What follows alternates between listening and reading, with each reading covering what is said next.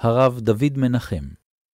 בפרק כ"ו, משה מצטווה לעשות את המשכן, ועשית את הקרשים למשכן עצי שיטים עומדים. יש כמה תובנות מעניינות במדרש רבה שאני מבקש לחלוק אותן איתכם. אומר המדרש, זהו שכתוב, הסבעו עצי אדוני ארזי לבנון אשר נטע. זה פסוק בתהילים, פרק קד. עצי השם, ארזי לבנון, הם יסבעו. אומר המדרש, הרבה בריות ברא הקדוש ברוך הוא בעולמו, ולא היה העולם ראוי להשתמש בהן. וגנזן הקדוש ברוך הוא מן העולם.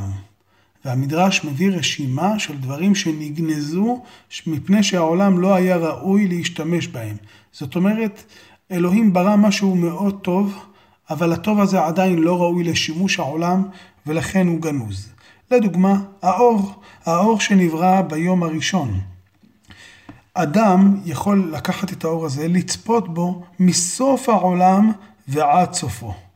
וכיוון שנסתכל הקדוש ברוך הוא בדורו של אנוש, ובדור המבול, ובדור הפלגה, שמעשיהם מקולקלים, עמד וגנזו מהם. הם לא ראויים לקבל את האור, את הטוב הזה. ולמי גנז הקדוש ברוך הוא את האור? לצדיקים, לעתיד לבוא.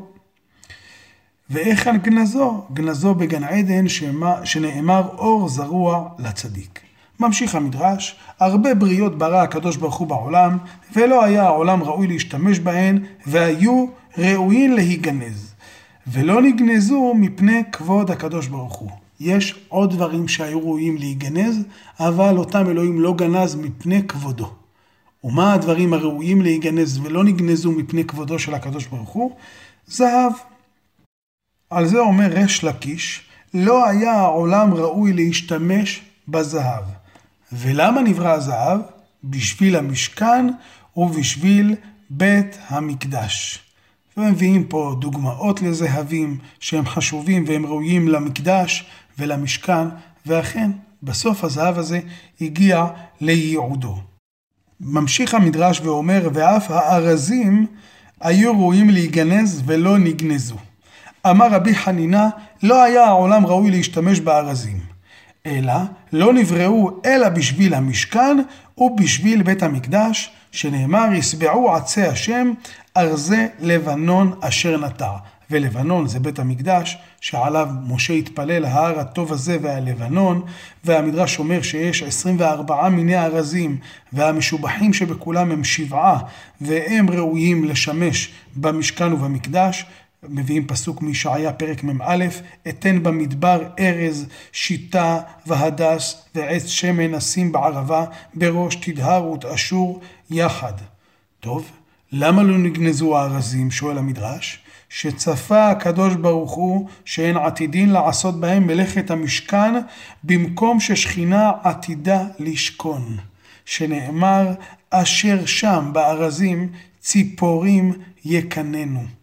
וכי תעלה על דעתך ששם במקדש ציפורים היו מקוננות? אלא עונה המדרש, הציפורים שהיה כהן שוחט ומקריב בבית המקדש. אני הייתי כותב את המדרש אחרת, ציפורים זה סמל השכינה, אבל המדרש אומר שהציפורים אלו הקורבנות שבאות מן הציפורים, שבדרך כלל זה גם מנחה קלה יותר, היא לא של עשירים. בכל אופן, זה עושה נחת רוח לפני הקדוש ברוך הוא, והנה הארזים נבראו בשביל הציפורים שחוסים בהם, דהיינו, המקדש נבנה מארזים בשביל הקורבן, בשביל הקרבה שיש בין אלוהים לאדם. ומהו המשך הפסוק חסידה בראשים ביתה, וכי חסידה בארזים ביתה? החסידה לא שוכנת בארז. ומהו חסידה? זהו כהן גדול, שנאמר, תומך ואוריך לאיש חסידיך. תומים ואורים זה לאיש החסיד. חסידה זה הכהן החסיד. לדעתי יש פה תובנה נפלאה. אם הכהן מתנהג בחסידות, הוא יכול לראות את המקדש כביתו הפרטי. הוא יכול להרגיש שזה הבית שלו.